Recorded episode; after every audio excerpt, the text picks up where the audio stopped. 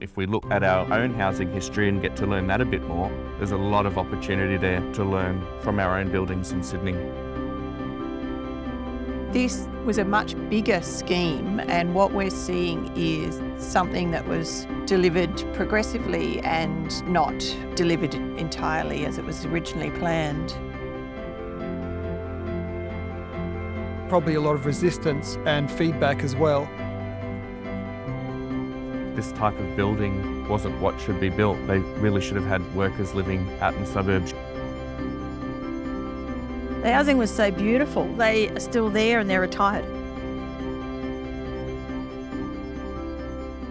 Welcome to the third episode of the Two Point Perspective podcast. This is a special edition for Sydney Open. Sydney Open is Sydney Living Museum's Festival of Design and Architecture, where many of the city's buildings are usually open. This year, however, due to COVID, we are restricted to being outside Today, we're taking the opportunity to look at affordable housing, walking around with the authors of the Affordable Housing Architecture Guide map, Michael Zanardo and Noni Boyd. We first wanted to do this as a road trip following the New South Wales Housing Commission's 1947 booklet, Homes for the People, which features maps and directions for five road tours of housing developments throughout Sydney because that was the era of the first Commonwealth state housing agreement in the mid 1940s, in which renting in public houses was conceived of as a decent and genuine alternative to home ownership. The Housing Commission was of such a scale that it built one in every six dwellings in the state at the time. The tours in the booklet show that there was once a real interest in the subject from the general public in many of the projects, you see architects and planners grappling with the issue of how can design impact social issues. We're going to be looking at a range of projects across different periods where we can see some really interesting changes in the philosophy of how that was applied. Well, I'm really looking forward to it because these buildings are all around us. We don't think about them a lot. We don't talk about them a lot. But I think when we walk around and we have these experts to talk to, we're going to learn a lot about how these things were conceived and how they were received. So, Michael, with the term affordable housing, I think that you're using that to describe a lot of different types of housing by different providers. So, social housing, workers' housing, and community housing. It's just a useful term to describe things delivered not by the market would that be right? That's right. Affordable housing is an umbrella term and it captures just those things social housing, workers' housing, council housing.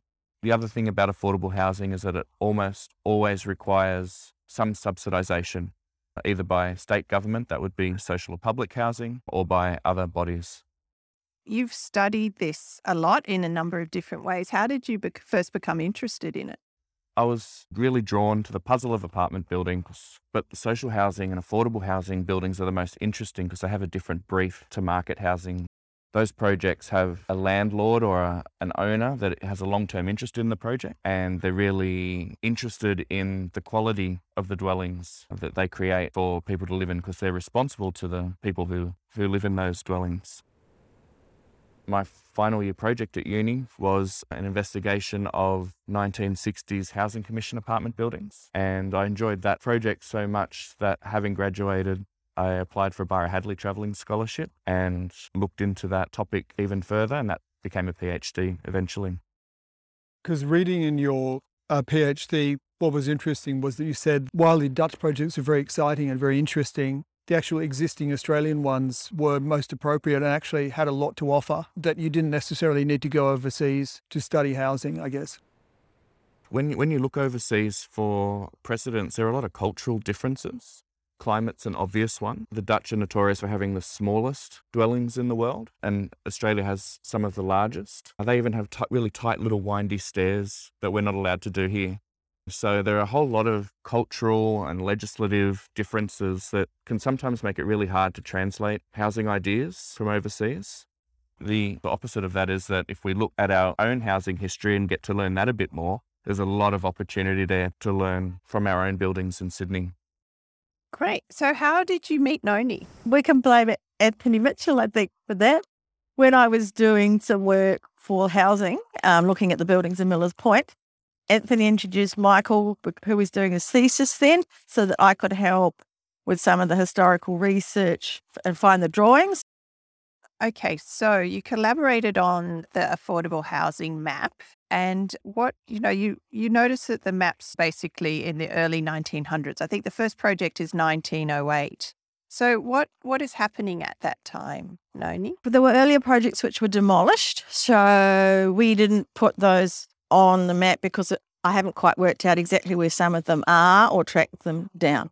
So what happened was the resumption. So after the outbreak of plague, they resumed all the land and then they put together a panel with Hickson, uh, government architect Vernon, and then they were going to redo all of the substandard housing. And that's what they did. It, it was to do with public health. It was to eradicate any building that is likely to contain disease infested rats was identified and demolished. Okay, so let's give you a proper intro. So, what? How did you get interested in the subject? It's a family interest. I come from a family of architects, so my aunt designs old people's homes and schools in northwest London. And you, but you did your PhD on Vernon. I did my and- PhD on Vernon because of the good buildings that he designed that I looked at when I was at Public Works. So I didn't start out being interested in the housing. For Vernon, I started out with the post offices and the jails and all the buildings that we were working on it was whatever I had to research for the projects. So my aunt would take me around these, take me around London. I was dragged around London, but I loved it. You know, shown what used to be here or what's here. So basically, that was two trips before I went to uni. So the first building on the affordable housing map that we're visiting is the Strickland building in Chippendale. It's in an area that is resumed in 1911 and with all the houses demolished because Chippendale is one of the slums. All the existing housing stock has issues with sanitation, ventilation. There, there's really no plumbing, often no bathrooms. A lot of these areas had no garbage service. So it becomes a real concern for public health that people are living in these houses the city council become increasingly concerned with that. And then this becomes the first public housing scheme constructed by a local government authority with this model of three story density. Noni, do you want to talk about this approach by the City of Sydney? The city wanted to do public housing for a long time, but the Act didn't permit them. The state government had to put in a law that let them, and they didn't want the mayor to have that much power. So the city asked from years up until 1912 to be able to build model workers' housing. So what used to be called slum tours where the mayor would go around and condemn buildings, and the mayor would do that along with some housing um, agitators, and it was called the mayor's slum tour, and that's where the phrase slumming it comes from. But it wasn't until the acts were changed that they actually had the legislative power to be able to resume and to build public housing in their own local government area. So Daceyville was built outside of a local government area. The city council had to build within its own local government area, so it had to find land to do so. So it resumed a number of areas that considered public health risks. And Chippendale was so bad that they decided whole blocks weren't built to building code They'd been built in the 1850s and they had to go. It's in response to the 1908 1909 Royal Commission, where they investigated slums and they decided that workers should really live outside of the city in freestanding houses surrounded by garden, and Daceyville was the largest, most visible version of that. This project in the middle of the city is, is a real counter project. It's intensely urban and it addressed council's need to build housing for its workers within its local government area boundary. To do that, it needed to build incredibly densely because the land was so valuable. The Strickland buildings are very, they're very popular building amongst architects and, you know, aficionados of housing because they do a lot of things and they have been very, you know, effective and worked well for 100 years. When you come here, it's interesting because it's only three stories high, but it's tall because of the big floor to floors at that time. And it's long. It's a, it covers a whole city block. The main impact is it quite a gracious building with places for people in a tree lined street.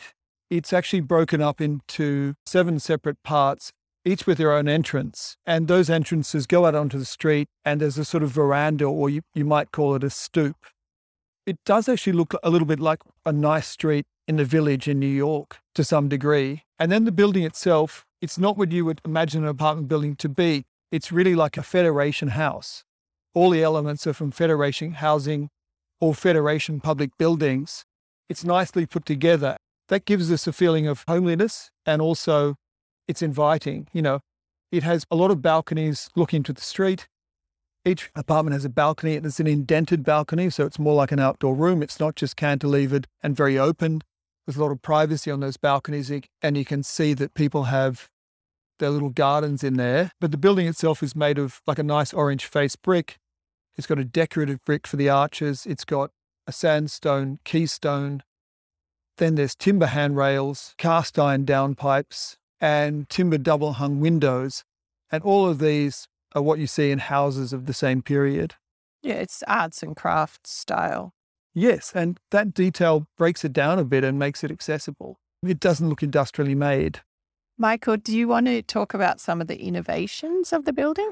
Well, from an urban design perspective, the building is broken down into seven parts. Some of them are, are very bold and built out to the street. There's some speculation that that is to knit in with the context of the time, which was warehouse buildings. So at the short ends of the block and at two intermediate points along the block, there are these buildings which come right out to the footpath and they have a very solid presentation. In between them, these setback portions, which were originally garden plots, so they're planted with trees, and they do have that more domestic character. There are also spaces which lend space back to the street width. So, whilst it was a slum clearance area, the streets that they put back still weren't as wide as they needed to be under the Sydney Corporation Act. But the garden plots lend that extra width to make the streets effectively that wide and provide landscaping to the streets. The building's incredibly narrow. It's only a maximum of 13 metres deep. And what that means is that there's an awful lot of perimeter wall. Can have lots of windows in it for really great light and air. Every room in this building, including the bathrooms, get a window. There are light wells, they have windows to light wells. And it's all for air movement and public health and sanitation. The toilets backed out onto the balconies. The kitchen, the sink was on the onto the balconies so that air was there. Then the bathroom windows internally and the kitchen windows, every single kitchen and bathroom are all stacked in pods with the concrete floors is onto a light well so that the air gets circulated up and out of the building. It's a very clever design. Another thing this building does is it ends onto larger streets where the horses and carts were trundling along in 1914. That's where they put shops, uh, and they had all different uses. So, one of the things this building does is it places all of the shops at the noisiest spot on the ground floor. So, there isn't residences at that point in the building. And the other thing it does is it uses the roof, which is wonderful. All of the stairwells in the building go up to the roof where the laundries are located, and there's drying areas, and there's also places for children to play. While it would be difficult to build this building again with its materials and details, all of those lessons are really useful for design of new buildings today. Well, one of the interesting things is there's the concern in the design for sanitation and ventilation, but there's also that sort of moral overview with this idea of the immorality of the slums because the flats are, are three bedrooms primarily. What was the idea behind the that? The idea is that male and female children don't share a room.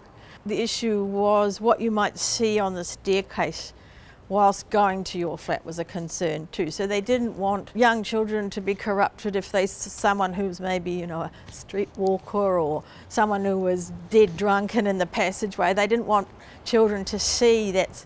And you couldn't protect a child if they're living in a block where there's all this other sort of antisocial behaviour. So it's still an issue with, with managing tenant behaviour and housing and how you manage that, but you don't want to have to step over a drunk person to get to your front door. Staircases, they have them in the air so that they're fresh air. You have large numbers of pods. You only have six apartments, so you're limiting the, the social problems and the corruption of children. When it was finished, what was the reception and what happened to the master plan? Well, the building wasn't well received. Characters like Bradfield, who had an interest in railways stretching out into the suburbs, thought that this type of building wasn't what should be built. They really should have had workers living out in the suburbs using his train system. Other characters like Florence Taylor also said that this was a terrible thing, although I believe she ended up living in apartments at the end of her life. It was poorly received. Other factions in council thought it was a waste of money. I think over time, the building has got the appreciation it deserves.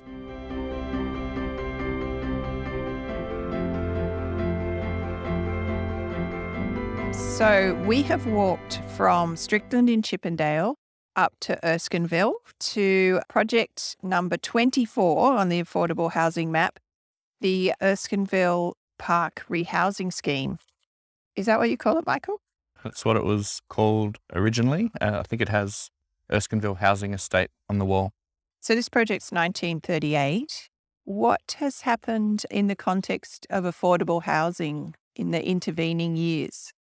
When the Depression hit, the builders stopped building and it created a really acute housing shortage. So by 1937, the state government set up a new body called the Housing Improvement Board to build housing again for the first time in 13 years. And it looked all over New South Wales for suitable places to build. It looked in Newcastle, it looked in Redfern, it looked in Paddington, but it settled pretty quickly on Erskineville as a place for slum clearance and rebuilding in a new modern way.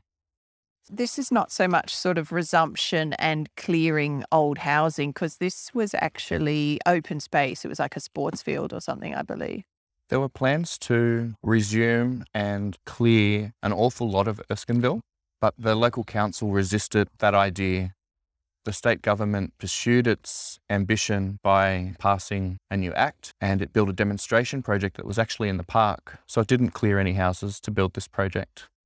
So what we have is Strickland, we've got that sort of more denser apartments essentially. This is two story blocks, walk up apartments. What's the philosophy behind that? The idea for Erskineville was imported from Europe. The architects of the project, Richardson and Herman, had both been to Europe and they'd seen this new way of building, which was buildings in a landscape setting. What's so different about this project, and it's really the first time that it's happened in Sydney, is that the subdivision of the land is ignored. It's amalgamated, and the buildings that are built on that new super lot no longer turn and face the street as terrace houses would. They're set in a park away from the road, away from the cars, and cars were becoming more dominant in the streetscape at that point in time, and providing an idea of outlook and greenery between buildings where children could play safely. Very Scandinavian approach to the provision of model housing. Stockholm, um, Copenhagen. It's a very nice way of providing areas for children to play. Yeah, it's kind of the garden city concept, and then it's been made a bit Scandinavian. But as you were saying, it's really pleasant. It's a, there's a pleasant outlook here, and that's to do with the cars being separated from the circulation to the dwelling. So if you do drive a car, you park over there and you might walk up to 100 meters to your flat. But what that means is it's it does create this very quiet central space, which is really beautiful. Just looks beautiful today. It's so quiet. It's so so serene. So these are flats for families. Was that the concept? Yeah. The idea for these units is that newly married couples with babies would move in, and all the units were identical. That was their target demographic. And it was so engineered that part of the provision on site were dedicated cupboards for perambulators. I thought that was the rubbish bin oh, storage. No, no, no. It, it still happens in Europe. There's a room for the prams because they're too bulky to take in the lift. You leave it downstairs in the pram room. You have this idea of the family will move when it's bigger. The family moves to another house. They didn't work in Stockholm. The housing was so beautiful. They are still there and they're retired. Well, it's really pleasant to be here, and these buildings are tiny. They're not only low, but they're shallow as well. So each block is probably only about seven or eight meters wide, unlike the 13 meter wide Strickland building we were looking at before. So they're single loaded, unlike the say the Swedish models, which would have back to back apartments in a building. These ones allow really good cross ventilation through and also really good light from the east and the west, and sometimes also the north. They also had a, a balcony, which in most cases has been glazed in, and that was seen out as a place to sleep outside, an enclosed balcony. It's super pleasant. But there are drawbacks, aren't there, Michael? It's deceptive because it is such a low scale and it is so green and the trees are taller than the buildings and it is a very pleasant environment. And maybe at this scale that's positive, but this idea of buildings in a landscape setting, Erskineville is the first social housing project in Sydney that takes on this model. But once you increase the scale of this arrangement, the ultimate end game is towers and slabs at Waterloo. And in that situation, the spaces between the buildings become so broad that it's sort of difficult to know who owns the space. Do the buildings own the space or is it part of the public domain? And it becomes an in between space that is not as well defined and pleasant as at Erskineville. So neither public nor private. And so visitors are not really sure what they can do in that place. Whereas in a street, everyone has a good understanding of what is appropriate behaviour. This was a much bigger scheme, and what we're seeing is something that was delivered progressively and not delivered entirely as it was originally planned. So the block on Swanson Street is approximately a quarter of the project. It was supposed to expand to the south and towards the Oval. That would have been a project four times the size. Only the first quarter was built before the war, and after the war, the other parts of that master plan were built uh, in the late 40s or the early 50s to fill in the last three blocks. Yeah, one of the things that you've said about this project is that it is the precursor to the modern approach to social housing across Sydney. So, how about we walk over now to Waterloo, where we see that played out in really massive scale projects?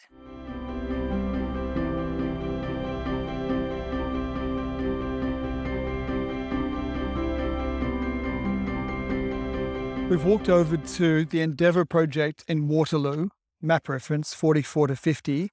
The Endeavour project is probably what everyone in Sydney thinks as a big housing project.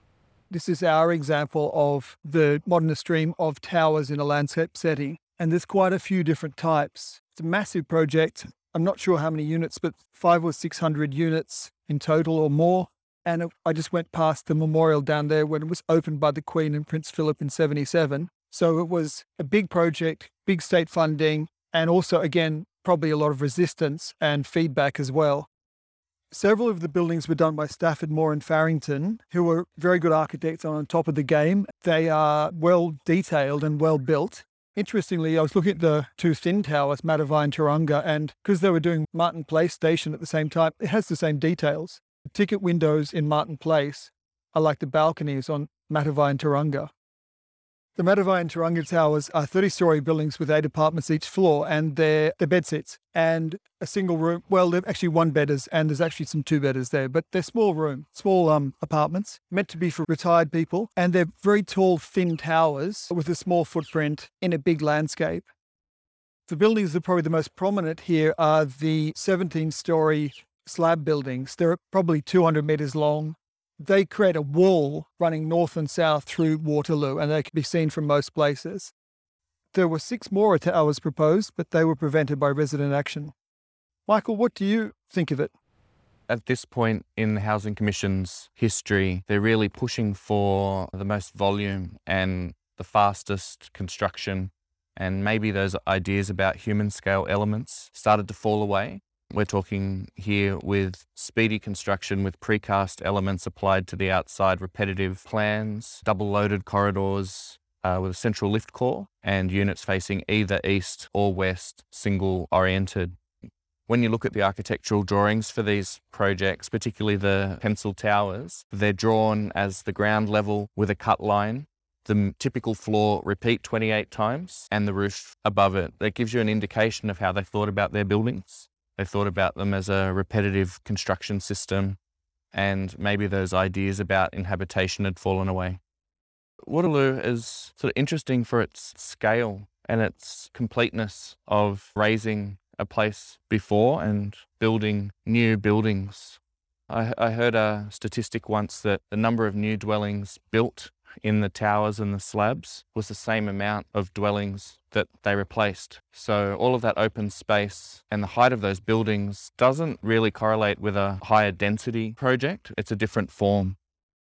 Compared to Erskineville, where we just were, it's the sort of logical conclusion of upscaling that approach and the buildings get a lot taller and a lot further apart. And I really don't think it's successful in terms of city making. You lose the feeling of the street and being able to walk past front doors, uh, long shadows, and that definition of space of public versus private and which is it somewhere in between.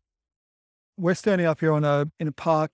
It's hilly. There's a playground in front of us. It's very green. It's a beautiful day, spring, the trees looking magnificent. It's, it's the nicest day that you could be here, probably maybe the nicest time of year. But at night or in winter, at another time, it might be a bit difficult to navigate and a bit intimidating. The thing about the towers in this landscape is there's a lot of different sorts of open space and it creates a lot of unknown situations these sorts of spaces in America and in England brought about studies of defensible space and crime prevention through environmental design.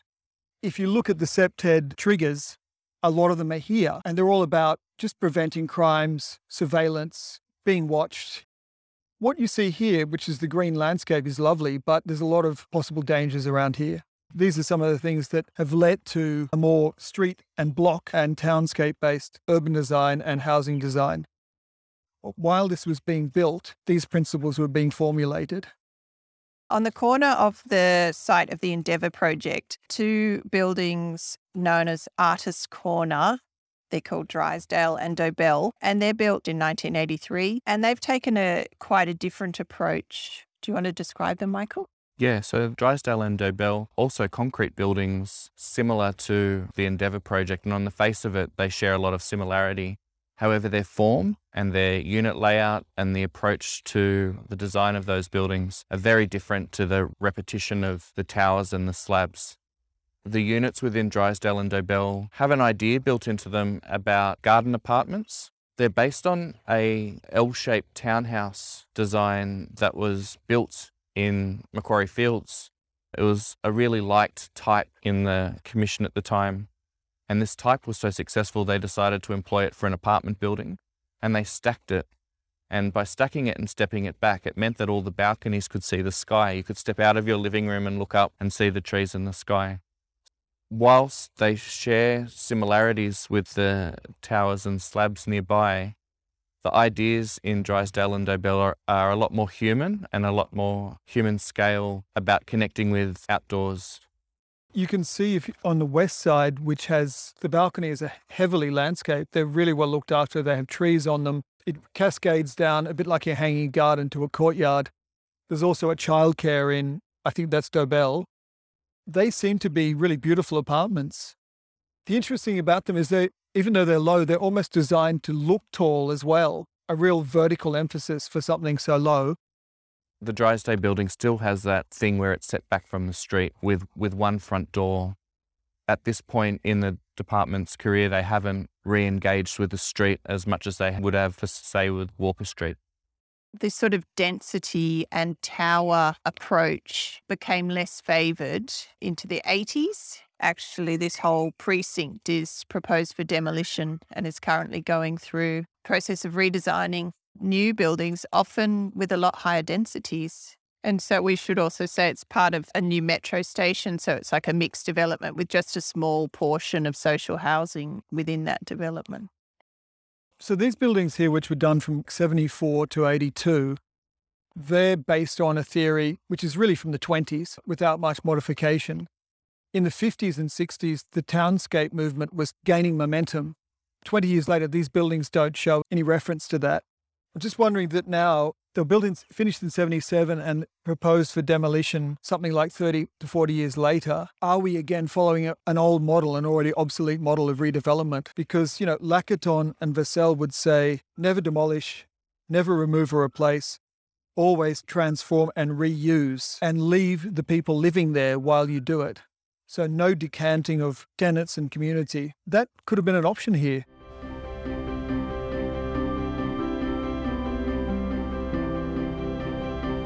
Right, we've walked over to the Waterloo Housing Group that's in Walker Street.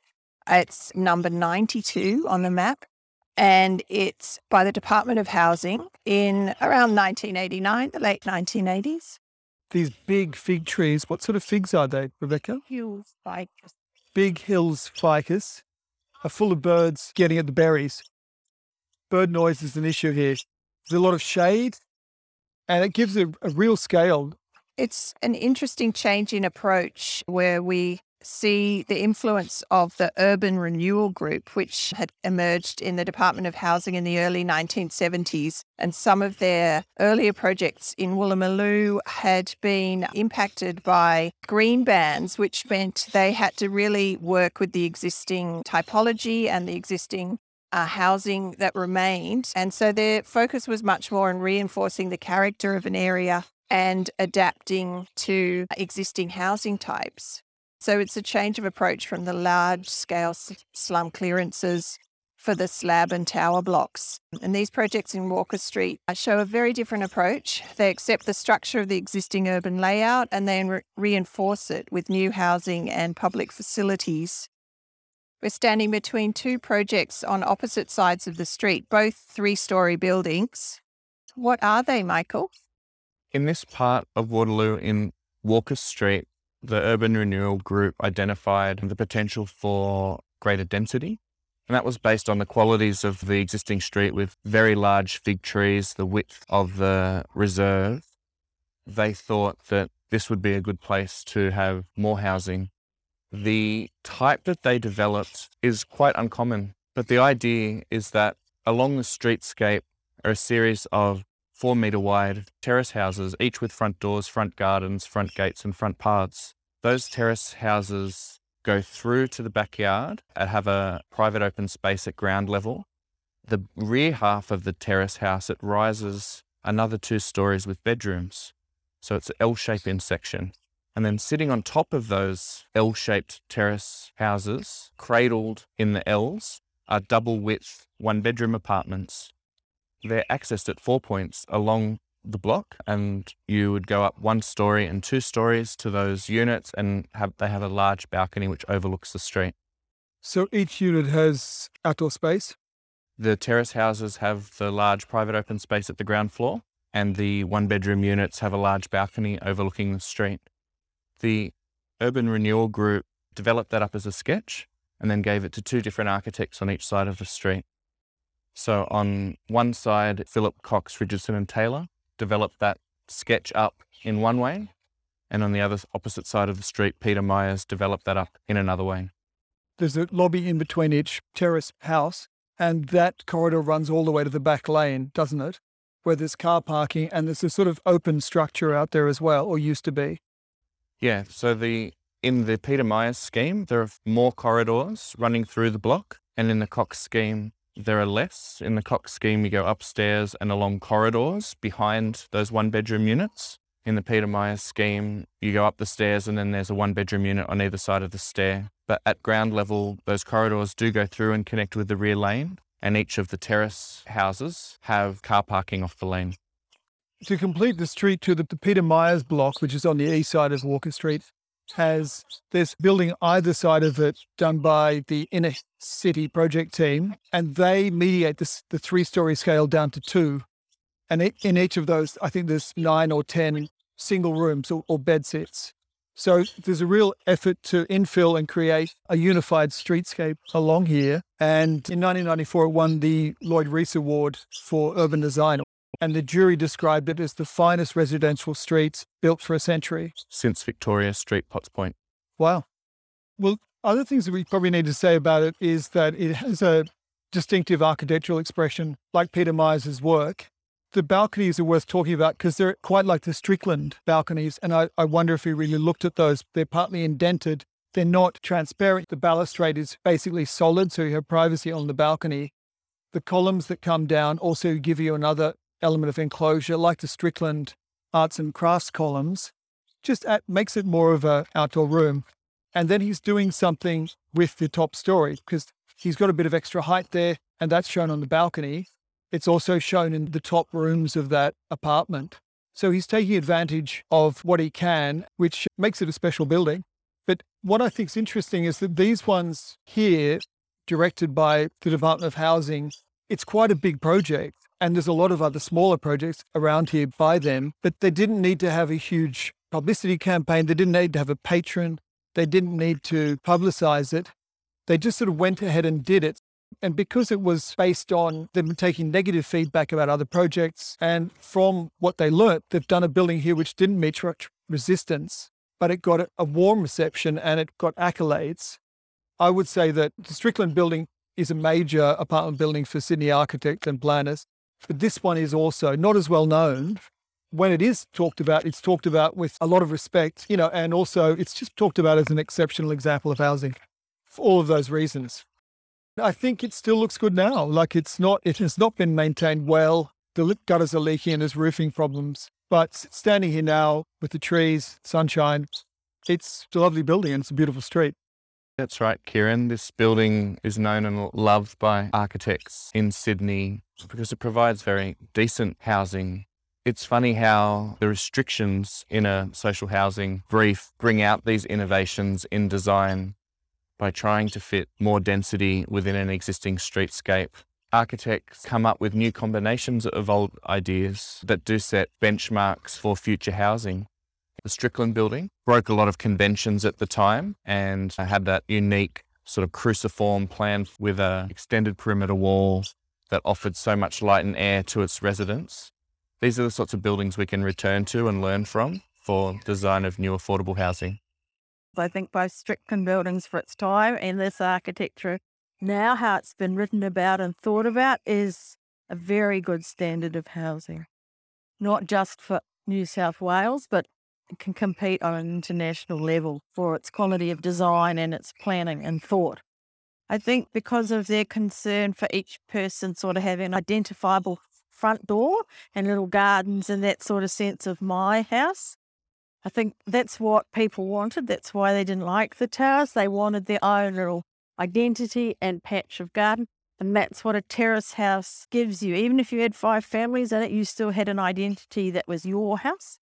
You can see it here. Someone's yellow, someone's green. It's personality. That's why people love these little quirky balconies. And I guess the main thing we're talking about here what capacity does architecture have to improve society and living conditions?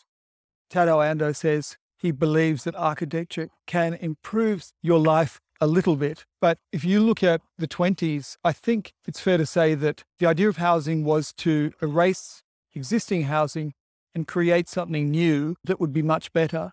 And that's a sort of utopian ideal. When Karl Popper talks about utopian ideals and the ideals of people like Marx, he says these are authoritarian ideals. Waterloo is a utopian scheme. It's a utopian scheme from the 20s, built in the 70s. But these schemes that we're seeing around here in the back streets here, these are a lot more crafted, piecemeal, reactive. They're in a dialogue with the city. Can you make anything of that, Michael? I think it's the responsibility of architects to design buildings that do improve people's lives. We started off with talking about the tours in the Homes for the People book um, what's what is the current approach to homes for the people? There's a lot of different architects doing a lot of different approaches. I don't think there's one approach. I think it depends on the client's brief. I think architects are rediscovering historic public housing. There's been a long time in Sydney that we haven't built much public housing. There's been a recent push to increase construction of affordable housing. I think architects working on social housing now are rediscovering historical types of housing, be it from the 80s or the 1910s. It's very different to the design of market housing. So architects are rediscovering and coming to grips with what that brief is. It's a time of invention and it's a time of rediscovery. It's, it's been a really interesting walk and it's great to see this range of projects. Thanks, Michael and Noni, for a great tour. Thanks for having us. Thank you.